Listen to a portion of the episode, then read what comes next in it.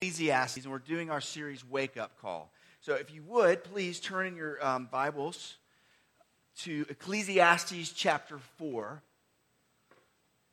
And we're going to be reading down to um, uh, chapter 12. And just a real quick uh, uh, summary while y'all turn there and get to that place. My, my stepdad, um, he uh, chided me last time he was here. And he said, Man, you, you rush through that part where you don't give people time to turn in their Bibles or get to their place or whatever. And so he's like, you need to slow down, let people get there. And I was like, okay. Well, that's because you have like an old school actual Bible. Most of us like, you know, like I remember when I when like uh, you know the old youth groups they used to do what they called sword battles. Y'all remember those? Sword drills, and everybody had to hold their Bibles up. This, middle, our middle school ministry used to do this. Um, uh, we had an amazing uh, female youth staff. She would do this with them. And, and she would say, Romans 528. And everybody had to, as fast as I could, I got it first. You know, whoever got it first got to read, and they got, you know, sword drill uh, prize of the day or something. I don't know.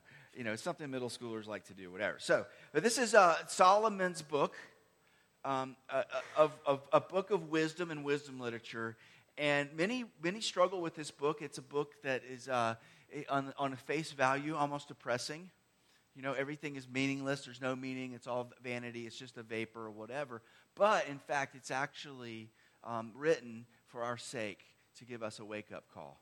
We're going to be talking about that briefly. So, chapter 4, verse 1. He says, Again, I saw all the oppressions that are done under the sun, and behold, the tears of the oppressed, and they had no one to comfort them. And on the side of the oppressors, there was power, and there was no one to comfort them. And I thought the dead, who were already dead, more fortunate than the living who are still alive.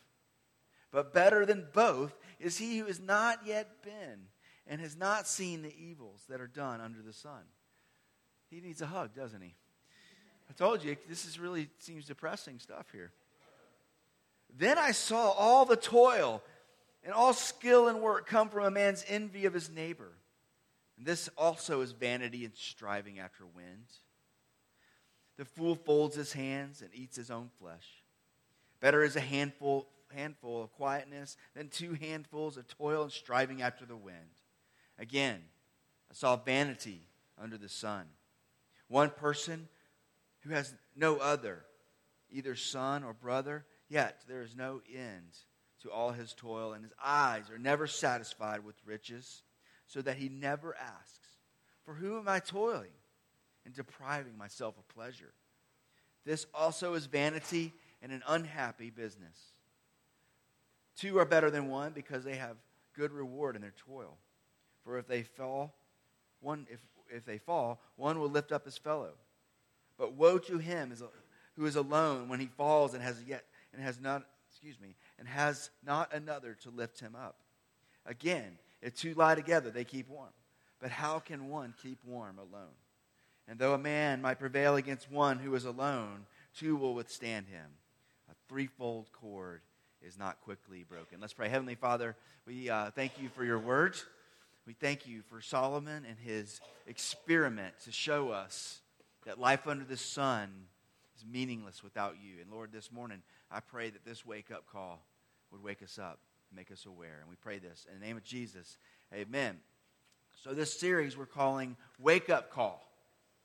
And as we've said, I don't care how the wake up call comes, it's never a good thing. I mean, a few of you guys might be morning people. I even know some people that don't even need a wake up call, they just wake up. Uh, uh, Jonathan Duckett, who used to lead worship for us, he didn't have to wake up. He didn't, I mean, that you could have driven a train through his house in the middle of the night. He wouldn't wake up. But right when it was time, he would wake up. But that is, he is an anomaly. Because most of us need a train coming through the house to wake us up. And we've shown some videos of some funny wake up calls or some rude wake up calls of people getting splashed with water or put some firecrackers in a pot next to their head or all kinds of number of. I saw one. I, I was going to show more, but unfortunately, when you wake up some people rudely, they use bad language, and I couldn't use the videos. But wake up calls are also some, uh, really not just getting woken up the, from, the, from slumber in terms of physical sleep, but they are a wake up. We've said a wake up call is a person or thing that causes people to become fully alert to an unsatisfactory situation and to take action to remedy it. So, for example, about five years ago, I went to the doctor and they did like the blood work and stuff like that. I'm getting to that age, you know. And for a long time, they would just kind of like, you know, make sure I'm, you're still, t- you know, you got your pulse, you're okay, get out of here, you're fine, you're 20 years old, you're okay. But then I get older, they got to start checking under the hood and checking the oil or whatever. And um, I got my blood work, and so the doctor comes in, and, and his actually his name was Doctor House, believe it or not, Dr. Charles House, and he was this old, you know, rough around the edges Navy guy, and he's and he goes, Russell he had his paper. His, Russell, let me ask you something. How long do you want to live? I was like, what? He's like, and he, you know, did this number, and he said, your cholesterol numbers are scary. And he goes, let me show you something. He brings out these little, this little display of vials of blood. Uh, and he's like, you see this one over here? on this side? And I was like, yes. That's good blood. And I was like, oh, really? And he's like, that's not you. You're over here on the other side. That's you. And I was like, I mean, that, that looks like Crisco oil or Crisco, you know, whatever, uh, shortening, and somebody stuck into the tube or whatever. And he's like, that's your blood. So let me ask you again, how long do you want to live? And so it was a wake up call. I was like, oh. So, you know, midnight donuts, no exercise, all that kind of stuff, you know, a couple, uh, a few too many beers or whatever, uh, might have been a bad idea. And so I began to change. It was a wake up call. And I began to change my lifestyle, started exercising and so on. And the next time he checked me, which was a good thing, after um, insanity destroyed me for several months, I went back and my, my cholesterol was below normal which was amazing. I didn't even have to have drugs. Hey, praise God, right? So that was a wake up call. And, and the book of Ecclesiastes is very misunderstood because very often people look at it face value and they think that, um, you know, Solomon was some kind of existential philosopher. It's all meaningless. You know, just kind of create meaning. Just, you know, do what you can do to have meaning in this life. And he's not trying to say that. He's trying to say life is short, life is a vapor. And so, like, the first wake up call is that all is vanity. And this word vanity, we said, comes from the word vapor or breath. And our life is very short, and we need to live accordingly. Whether you're a believer or not, this life will slip through your hands like before you know it. And the more you try to hang on to it, like a vapor or a, a puff of smoke, if you try to grab it, the more you try to grab it and hang on to it, the quicker it goes away, right? Very good picture there. And then the second week we saw is that the second wake up call is that your life pursuits are pointless. It's encouraging stuff, isn't it? Really encouraging. Is that you're striving and you're toiling after wisdom, after pleasure, after folly, after partying, after any of these wealth and health and whatever else. In the end, he says, you're going to die and leave whatever it is you've done behind. And you can pursue pleasure, but in the end, that pleasure will end and you're going to die. People are going to come after you and forget you. So you need to live accordingly. Real encouraging stuff, right? Okay? And then we saw last week that God is sovereign and we are not. We saw that there's these rhythms in our lives. Remember? It's like the, the, the, the Byrds song. Everything, time, time. You know, there's a time for born, being born, a time for dying, and all these things. And we can recognize there's these rhythms, but there's more like recognizing there's waves in the ocean and then actually trying to discern what kind of pattern and meaning might come out of those. And you could say, oh, it's just chaos. But we realize that God actually does order all things. And we're told in that passage that He will go back in time and He's going to reclaim and judge and bring to account every moment that has ever lived from every person. And that's good news. Because that means our life has meaning. We said last week either your life has no meaning or it has all meaning. Can't be in between. Like some of it some means some, some of it doesn't. We saw last week that every moment has meaning. And so this week, We have a new wake up call. The new wake up call is there is oppression and, just, and injustice, excuse me. There's oppression and injustice, and we're a part of it. Okay? And so I want to look at three aspects to this reality. You're ahead of me a little bit. That's okay. All right? He's, he's eager. He's eager to get into this and be done, is what it is over there. but there's, there's three aspects to this, okay? First of all, oppression exists, it's, it's real, okay? There's an ever present reality of oppression. All right, and we're going to talk about what that means. But let, look what he says here. Again, I saw all the oppressions that are under the sun, and behold, the tears of the oppressed, and they had no one to comfort them. And in reality, I mean, we don't need Solomon to tell us this, do we? Most of us. You, uh, you, turn on the TV, watch TV for a little while, become aware of what goes on in our world, and you will recognize that there are injustices and, and oppression still in our world. It is still today, with all of our wisdom and knowledge, we've said this before, we, we are the, the smartest, we have the most information that has ever existed at our fingertips, and yet we still had the same problems that the world has always had. And Solomon, as he was looking and, and experimenting with life, trying to say, is there any real meaning in life? He looked out and he saw a world full of injustice and oppressions. It's all around us. And we mentioned it last week. It's like in the place of righteousness, there's wickedness. The place of justice, there's wickedness. And it would maybe have us throw our hands up and say, What's the point? Well, you have no hope. And so but here's the thing I used to say, as a, a person that grew up as a white male in a middle class family, even though it was a single family, um, I used to say, you know, injustice, oppression, and even especially racism doesn't exist. We've gotten rid of all that. Besides, I have a black friend. You know, and I would say I would say these things, and, and, and uh, I'm going to tell you, over the last several years, especially as we've jumped into this church plant and we've made, I have made friends and been, gotten into some friendships with people who have helped me to recognize that just because I don't see it, just because it doesn't happen to me directly, doesn't mean it doesn't exist. This is one of those things you try to teach your kids when they're little. You know what I'm saying? Just because we can't see Jesus doesn't mean he doesn't exist.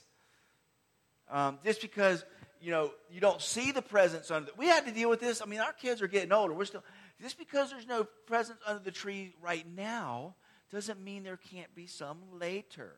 Because they were like, it is almost Christmas, and there's no presents under the tree. And I remember thinking, well, it's because we're lazy and we haven't gotten to wrapping them all yet. We didn't say that, you know. We said, well, you just got to wait, you know.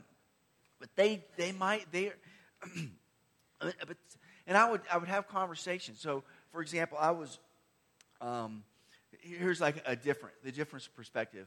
I, I, was at my house with a friend of mine who was black.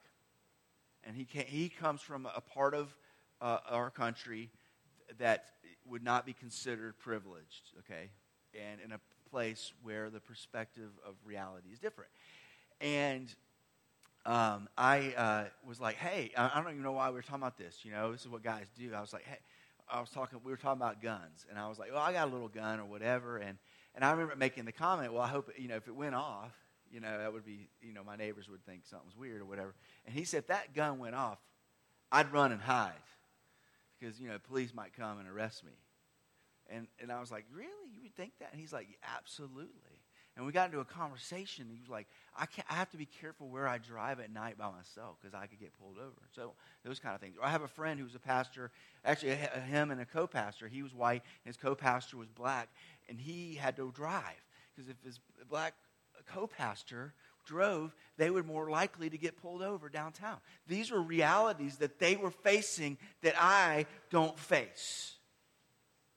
Because, but the reality is, there are these realities um, out there. So, but what does he mean by oppression? Because there's a, I, I can't help but think of the Monty Python clip when um, you know what I'm talking about? When uh, King Arthur comes along with his, you know, with his coconuts, and he he sees an old lady. He says, "Old lady," and she's like, "Man." And he's like, "What?" And, and, and gets into this conversation. First of all, he's she, he's not a lady, and he's not old. He says, "I'm only 37." You know, and why didn't you just call me Dennis? And he's like, "Well, I didn't know your name was this. Well, you didn't take time to know." Anyway, just goes on and on, and and um, he, and, he's, and he tried to find King Arthur's trying to find out who lives in the castle, and they're like, nobody lives in the castle. And he's like, why not? Who is your lord? He was like, no, we're, a, we're an autonomous collective, you know, and so on. And, and then finally, it comes, it, it kind of all degrades down to uh, King Arthur getting really frustrated and telling him to shut up or whatever. And he's like, You're, you're oppressing me. You're oppressing me. See, this is a uh, violence inherent in the system. Violence inherent in the system. Remember this scene, whatever? I can't help when I think of oppression, I think of something like that. I don't know why. It's probably because of the part of town I grew up in. But um, the dictionary Bible thinks this idea, by the way. This is not something you're going to find in a liberal left wing uh, uh, place in a university somewhere, although they would talk like this very often. Okay? Okay? The unfair, cruel treatment of individuals or nations which prevents them from having the same opportunities, freedom, and rights of, as others. And so there's this major biblical theme that goes through Scripture that talks about injustice and oppression that is a real reality in life and in the world. Um, and, I, and, I, wish I could just, if I could, there's hundreds and hundreds of verses that address this issue, that uh, um, talk about prohibiting it, trying to, uh, and talk about how God hates it, and so on. We'll get into that or whatever. Okay? So, what are some of the ways that people are oppressed. I found a good little, uh, exp- like a good little summary of it. Okay, okay. There's different ways people are oppressed. One is exploitation. That's when it's the act of using people's labor or work to produce profit while not compensating them fairly, or using people for a means, uh, but beyond you know where they would want to be or whatever. And, and the reality is, people are exploited throughout this world all the time. You might even feel like that. You might feel like the cog in the machine at some corporate entity or whatever. And they get ton- these huge tax breaks right now, and you get a little bonus or something, right? That you feel a little exploited at times, and a lot of us do. Um, and so um, that's, that's a real thing. And another is marginalization. It's the act of relegating or confining a group of people to a lower social standing or outer limit or edge of society. It's, it's, it's uh, beginning to kind of move people. And a lot of Christians today are beginning to feel oppressed, although it's minor, because we, as Christians, are becoming less mainstream and more marginalized. Although we'll talk about that in a little bit. Okay? I'm not going to get into the, the commentary on some of this stuff. Okay? Devaluation, when certain people are deemed less valuable than others whether explicitly or implicitly. I read an article as um, a, an Indian Muslim lady who, who, was, who grew up here in the United States believing that oppression and racism and injustice was kind of a thing of the past in the United States until uh, a, a, young, two young men, two young uh, Muslim men in her neighborhood were murdered over the fact that they were Muslims, and yet it was kind of shoved under the rug. It was not really investigated. And basically, they said it was an issue over a fight over a parking spot. And she said, all of a sudden, I realized because of my color, because of my religion, because of who I am, I might be treated less valuable than somebody else. And that became a real reality for her. And I, had, I was listening to that and trying to, like, whoa. Okay. Another is um, cultural imperialism. It's when a certain group, group forces cultural values on others within a society. Or injustice, when people are not treated on the same legal or moral plane as others. And then just then sometimes just plain violence. This is kind of, sometimes we think of oppression, we just think of just plain out violence being done to other people, and that's very obvious. And there's other ways that it happens. But here's the thing: is that um, you know, there's all these different types of oppression. And here's the thing the Bible addresses all of these. This is, like I said, a major theme that runs through the Bible. And so when, when uh, Solomon says here, I saw all of the oppressions, Now, notice he didn't say, I, I saw the oppression. He, he specifically in the Hebrew uses the word all and then makes the word oppression plural, realizing there is all kinds and different types of, of, of oppressions, and now he has seen them all. And it's led him to a place of despair. And honest, if we are honest with ourselves and we really look at the state of our world, the state of even the United States, but get out beyond that, it gets even worse. It can and will lead you to a place of saying, maybe it's better to be dead. Maybe it's even better to not have lived at all and not have been born. That's where he comes to. That's some honest stuff, isn't it? He comes to a place, maybe, I, maybe it's better not to have, been, to have even lived to have witnessed any of this, is where he comes down to. Because it is rough, it is real. Okay? But here's the thing about oppression, though. Okay? Oppression, there's always a downrange of oppression. I want to mention this because we're going to get back to this. Uh, you know what I mean by that is, okay, if you feel oppressed, there's a chance that you are somehow complicit or a part of a system that might be oppressing other people. Follow what I'm saying?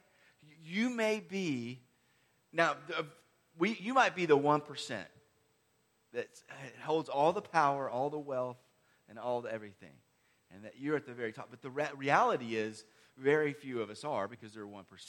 And we're somewhere downrange of that. But downrange, there's always a, usually a downrange. Unless, for example, you go to, uh, uh, I think it's Jardim uh, Gramacho. It's in Brazil. And it's a garbage dump where families live. And with them and their children, their life and their livelihood is picking through people's garbage. So you follow what I'm saying? And, and okay, or we could talk about sweatshops in China or whatever. L- look at the labels on your clothes. If it says made in China, there is a chance you are a part of a system that is a part of, in some sense, some way, oppressing others. Now, that is not to diminish maybe oppression or injustice you face as an individual, but to realize that it does go downrange always. And so, and that's how life works. It's like the, uh, if you remember the, the movie Color Purple, um, and the, uh, what's her name? Oprah Winfrey was the, the, the, the main star or whatever, and she was horribly abused and oppressed by her husband.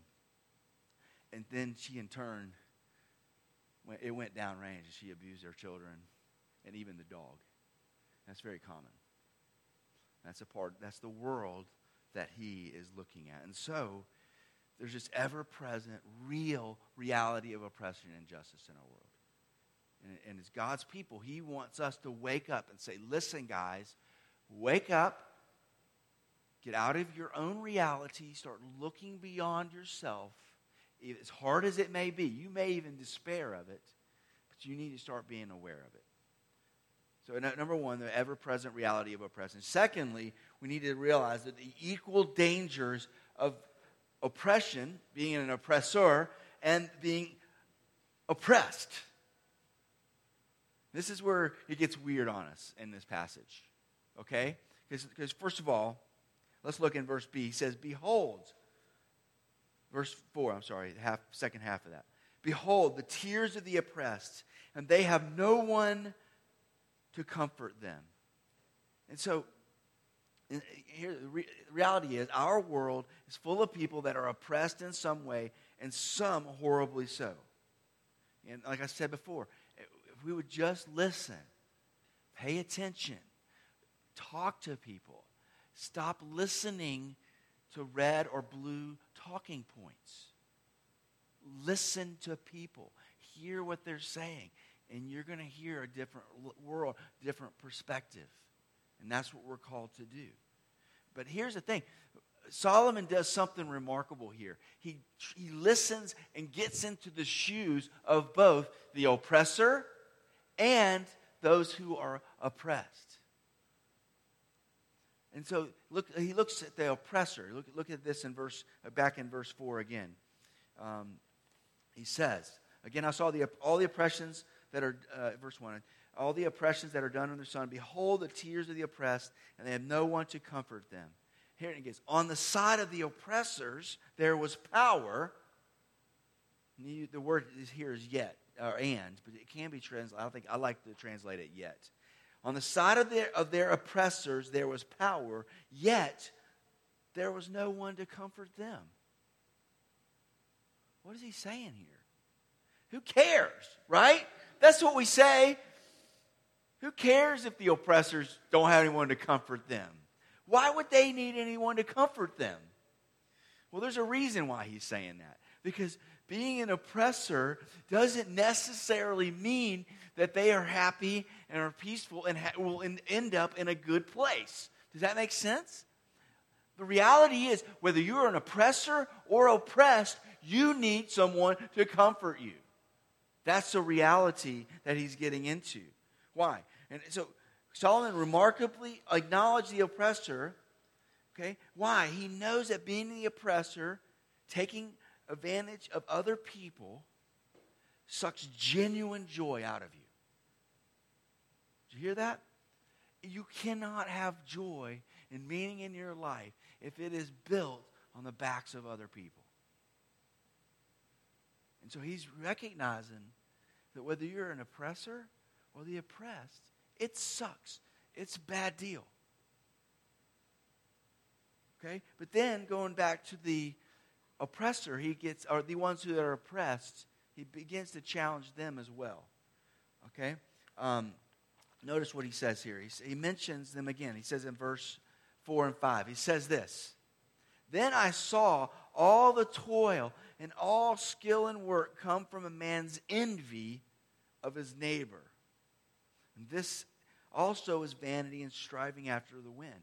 The fool folds his hands and eats his own flesh. Here's the problem with being oppressed, or here's the danger of being oppressed. So, the danger of being an oppressor, the one on top, is that your soul is being emptied out and you will one day face judgment. That is a reality. As a matter of fact, God hates and abhors injustice. He hates and abhors um, these realities. Look at uh, Isaiah 49 26. Or just listen. He, just give, or maybe it's on the screen, maybe, yeah. He says this um, I will make your oppressors eat their own flesh, and they shall be drunk with the blood as with wine. Okay, that's some rough language. okay, this is how God feels about those who oppress others. Okay? And so an oppressor is empty in their soul. They are empty in their soul of joy and meaning. And they face that. On the flip side is those who are oppressed. Those who are facing injustice, those who are facing some level of, of oppression. There's a real danger. And what is that danger? That your life will be consumed, eaten by envy. I see it all the time. And that envy turns to entitlement. And that entitlement turns to idleness. And when you're idle, you have nothing to eat. And so you begin to consume yourself, is what he's kind of getting to. It's kind of a gross extreme here. Is that the danger of being oppressed, there is a danger there too. Okay? And they're both equal dangers. The twin dangers is that those who are downrange of injustice and oppression will be consumed by envy, and this will lead to idleness and so on. Okay? So, with this reality of oppression, and then there's we saw that secondly, there's this twin danger of the situation. So, but okay, la- lastly, I want y'all to see that there's an essential solution to the problem. There is a solution to the problem. Okay, um, read, with me in verses uh, seven through twelve, please. He says again, I saw vanity under the sun, one person who has no other, either son or brother, yet no, there is no end to the, all his toil, and his eyes are never satisfied with riches, so that he never asks, For whom am I toiling and depriving myself of pleasure. This is also vanity and unhappy business. Two are better than one because they have a good reward for their toil. Remember that verse. For they for if they fall, one will lift up his fellow. But woe to him who is alone when he falls, and yet not another to lift him up. Again, if two lie together, they keep warm. But how can one keep warm alone? And though a man might prevail against one who is alone, two will withstand him. A threefold cord is not quickly broken. So he's, he's tur- some people try to divide this chapter up. As a matter of fact, I have heard those verses right there, 7 through 12, preached at a wedding. And maybe some would say, well, you know, being married can be very oppressive. Amanda thinks that sometimes. you know, you got the oppressor and the oppressed. I mean, it can happen. Maybe that's what he's getting at. I don't think this, this is talking about marriage. What he's saying, he's giving us the heart of the solution to the problem. And let me tell you, it's not legislation. Do you hear that? The solution isn't to force the oppressor to do something. It's not to force people and try to. And, and I'm not saying legislation can't help and can't be a good guide or whatever. But if you, if, if what he's getting at here happens, we don't need it. Okay. No, uh, one guy summarized this way. He says that this whole chapter could be summarized this way You can either hate your neighbor and so destroy yourself, or so love yourself. Do you hear that? You can destroy your neighbor and, and in, in the process, destroy yourself, or you can love your neighbor and so love yourself. What he's saying is the heart of this, if, if the, the oppressor begins to say, hey, wait a minute, this may not be about me. And the oppressed says, oh, this isn't just about me. There's a, there's a solution to this. Okay? That, in other words, in chapter 4, Solomon highlights the innate desire for us to get ahead of our neighbor rather than living gladly with the responsibilities that God has placed on us. You hear that? So whether you're an oppressor your goal is to get ahead ahead of other people. I'm going to get ahead, in, or at least in spite of other people. And that's all of us, guys. I don't care who you are. You're thinking, I want a better house. I want a little bit more money. I want a comfortable, peaceful life.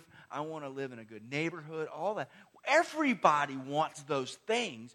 And the reality is, is most of us want them in spite of or because of we, what we have done to other people. Every one of us.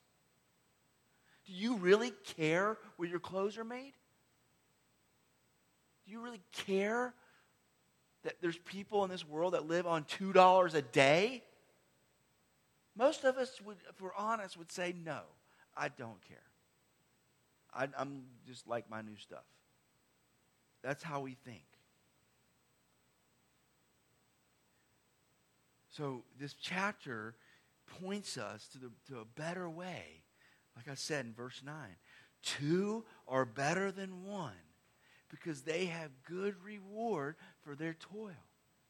In other words, if we would stop saying, I'm going to stop worrying, I'm, I'm not just going to worry about me, I'm going to look out and worry about others. And if we all did that, there would be a reward. And if one of us fell, there would be people there to help. We wouldn't need a social safety net, it would already exist. And so, he's telling us that love, generosity, and service is the solution to what he sees under the sun. On the one hand, people implicitly or, or uh, explicitly or implicitly are straightforward or complicitly oppressing others. And on the other hand, those who live and being eaten by envy and the sense of unfairness. That's the world he sees. And he says, but there's, if people would stop living for themselves and start living for others, it, it would be better. pretty simple, isn't it? And so, here's the thing. And here's a reality we need to get to, especially as God's people, all right? And if everybody believed this and, knew, and really owned this truth, it would make a huge difference, okay? The universe, the world you inhabit, and the life you have today came from God's hand as something you did not deserve. Did you hear that? So here's, I'm going to do a little political soapbox here, and this could get me in trouble with some of you guys. But we talk about uh, immigration. Let me just tell you, my stance on immigration in the past has been sure, people that are here illegally shouldn't be here. We should kick them out because they came here illegally. But however, I just heard a thing. It was talking about um, Andrew Jackson and his life.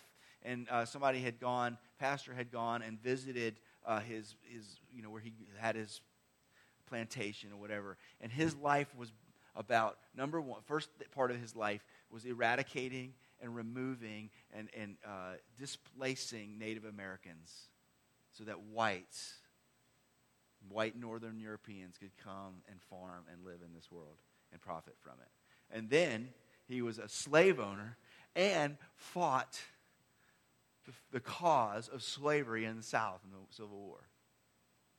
And so both parts of his life expose what all of us benefit from. One, that we stole this land from a group of people, and we built our wealth on the backs of a group of people. And those of us will say people don't have a right to come here legal, and illegally. Who's here legally? Like it just occurred to me the other day. Which one of us are here legally based in that? Not many. Now, again, I, I, I want to respect our laws and all that kind of stuff, but the debate, we, some of us lose grounding in that debate because we are here on some bad reasons. And, and it should just change our perspective a little. By the way, look how we got here in the first place. Every one of us are here because if you go to Cherokee, North Carolina, Native Americans live in the worst part of territory I've ever seen. It's, it's steep, rocky cliffs. You couldn't farm anything there. Or they're pushed way out west into a bunch of dusty, dirty rock, you know, infested desert land. Oh, but they're okay. They're, they're happy there. We gave them a good place. Or those slaves, they, some of them had good masters. Are you kidding me? That's what we think. And I'm confessing this. This is the culture I grew up in and lived and breathed when I grew up in. And the reality is, the universe that we inhabit, and, and beyond that, let's get outside of that. The air you breathe, the life you have, everything you have is a gift from God. He could take it away like that if He wants. We need to be grateful and say, This is all a gift, and I am a steward of what He has given me. I was reading um, uh, Tim Keller's book on the Proverbs, and he, uh, he goes into Proverbs chapter 3, and, uh, he, and it's kind of a little different angle on this. Uh, Proverbs 3, verses 20, uh, 30, 27 through 28 says, Do not withhold good from those to whom it is due when it is your power to do it. Do not say to your neighbor, Go and come again, tomorrow I will give it when you have it with you. Do not plan against evil against your neighbor. And, and Keller said this about it. He says, The good that we must give to our neighbor means practical aid for economic or physical need. So, in other words, unlike many Southern Christians would say throughout history, that the church just should give spiritual things. We just need to give spirit. We don't need to worry about those physical stuff. And That's a lie. Okay, it is, he goes on, he says, it is striking that the text adds that this is not simply a matter of charity, but your neighbors due. To not care for them when, you, when they are in need is not merely a lack of charity, it is injustice. Why? God gave it to you, and He said, give it to them. So when you say, eh, or when I say, nah, I'm not going to give today, I'm not, I'm not even talking about the church here. I'm saying give to those that are in need. It's, it's not just a matter of, oh, you just weren't charitable that day and you were just not as nice as you should be. It is you have now exercised injustice. That's what these verses say. But the problem is the, the evangelical church. Um, John Piper, this is a word to the church here. John Piper, he, he talks about, because I, I think a lot of white evangelical Christians feel like they're oppressed right now and feel like they're being discriminated against. And, he, and, and this is what he's ta- Piper talks like this. He says, "We have been dominated. Excuse me, talking about the Christian church. We have been dominant. We have been prosperous, and therefore we have come to feel at home in this world and have developed a deeply ingrained assumptions that things should go well for us, and that." Eh, that this is our world and our age, and that being a good Christian and being well thought of must go together and that poverty and sickness and suffering and death is the worst thing that can happen in a land of Christian wealth and health and ease and upbeat, success oriented vitality. And so, we have developed a form of Christianity to support this ingrained expectation of acceptance and comfort, security, and prosperity. This form of Christianity begins by focusing on felt needs, not on eternal ones that may we might not even be aware of. It makes its appeal on the basis that Christianity will make us, life a lot better for us in this world. It has not been a call to suffer as an alien, but a call to prosper as a respected citizen and to be very indignant and angry if someone reveals out Christianity as a liability and not an asset. And we wonder why United States is moving a long way away from Christianity today. Because of that. Because we have failed.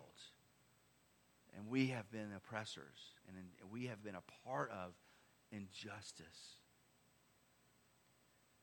And here's the thing, guys Jesus came and was oppressed. Jesus came faced judgment, he faced injustice, and he gave everything for us. Why? Well, number one, so we could face, we, we, we could escape the justice that was due us. Okay? Secondly, he, he did it so that we could live like he did, giving it away.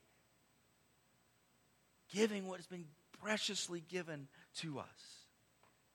Did not save us to be fat, happy, wealthy people who live at the expense of other people. That is the, that's the hard edge, the wake up call that Solomon's bringing to us here. He's like, wake up. This exists, and there's a solution to it. It's called gospel love. Now, I, I don't have an answer to the world for this. Like Solomon did not have an answer for the world. Because the world, be honest with you, is not going to stop seeking their own. They are not going to start all of a sudden be generous and love. The 1% who own most of the wealth in the world are not going to start all of a sudden say, oh, maybe we should give a lot away and start helping others. That's not going to happen in this world. But if any place uh, in this planet, on this world, where we should see charity, love, sacrifice, and service, it's us. So let's talk practical very quickly because it's late. Sorry. First of all, we need to acknowledge and confess the sins of our fathers, mothers, and uh, how we are complicit in it. And this I'm not talking about white guilt here. I'm saying all of us being and, and to, to, say, you know, what how what system am I a part of? What how have I been a part? How am I benefiting from the past or whatever? Where am I in it?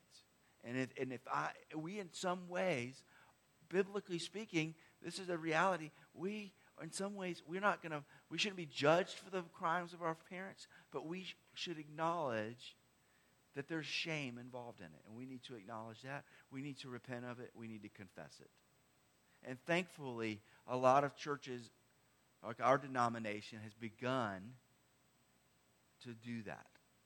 Sometimes I feel like it's half measures, but they've begun to repent and speak about the, the history of racism and injustice and oppression that the Presbyterian Church that we are a part of has been a part of.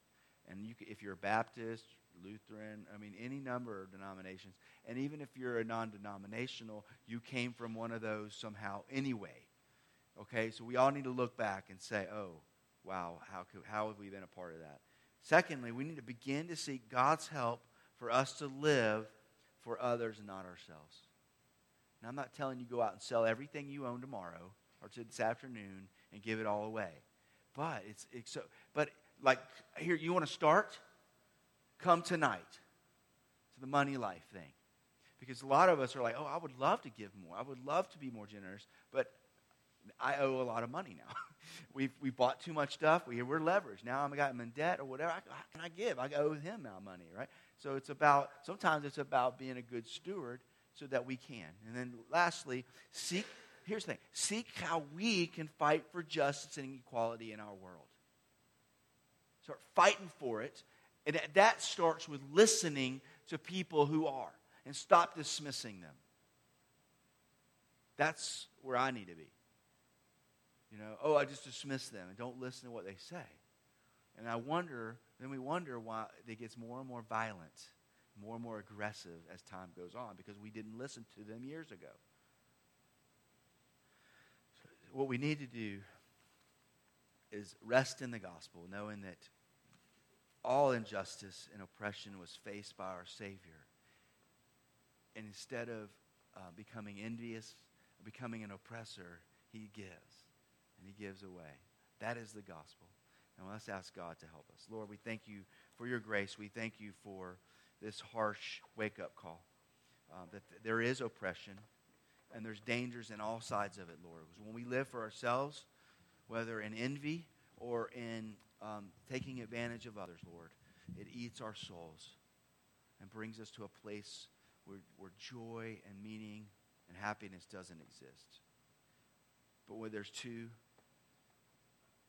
Lord, we know there's, when there's love and there's generosity and service, Lord, we know that joy can be.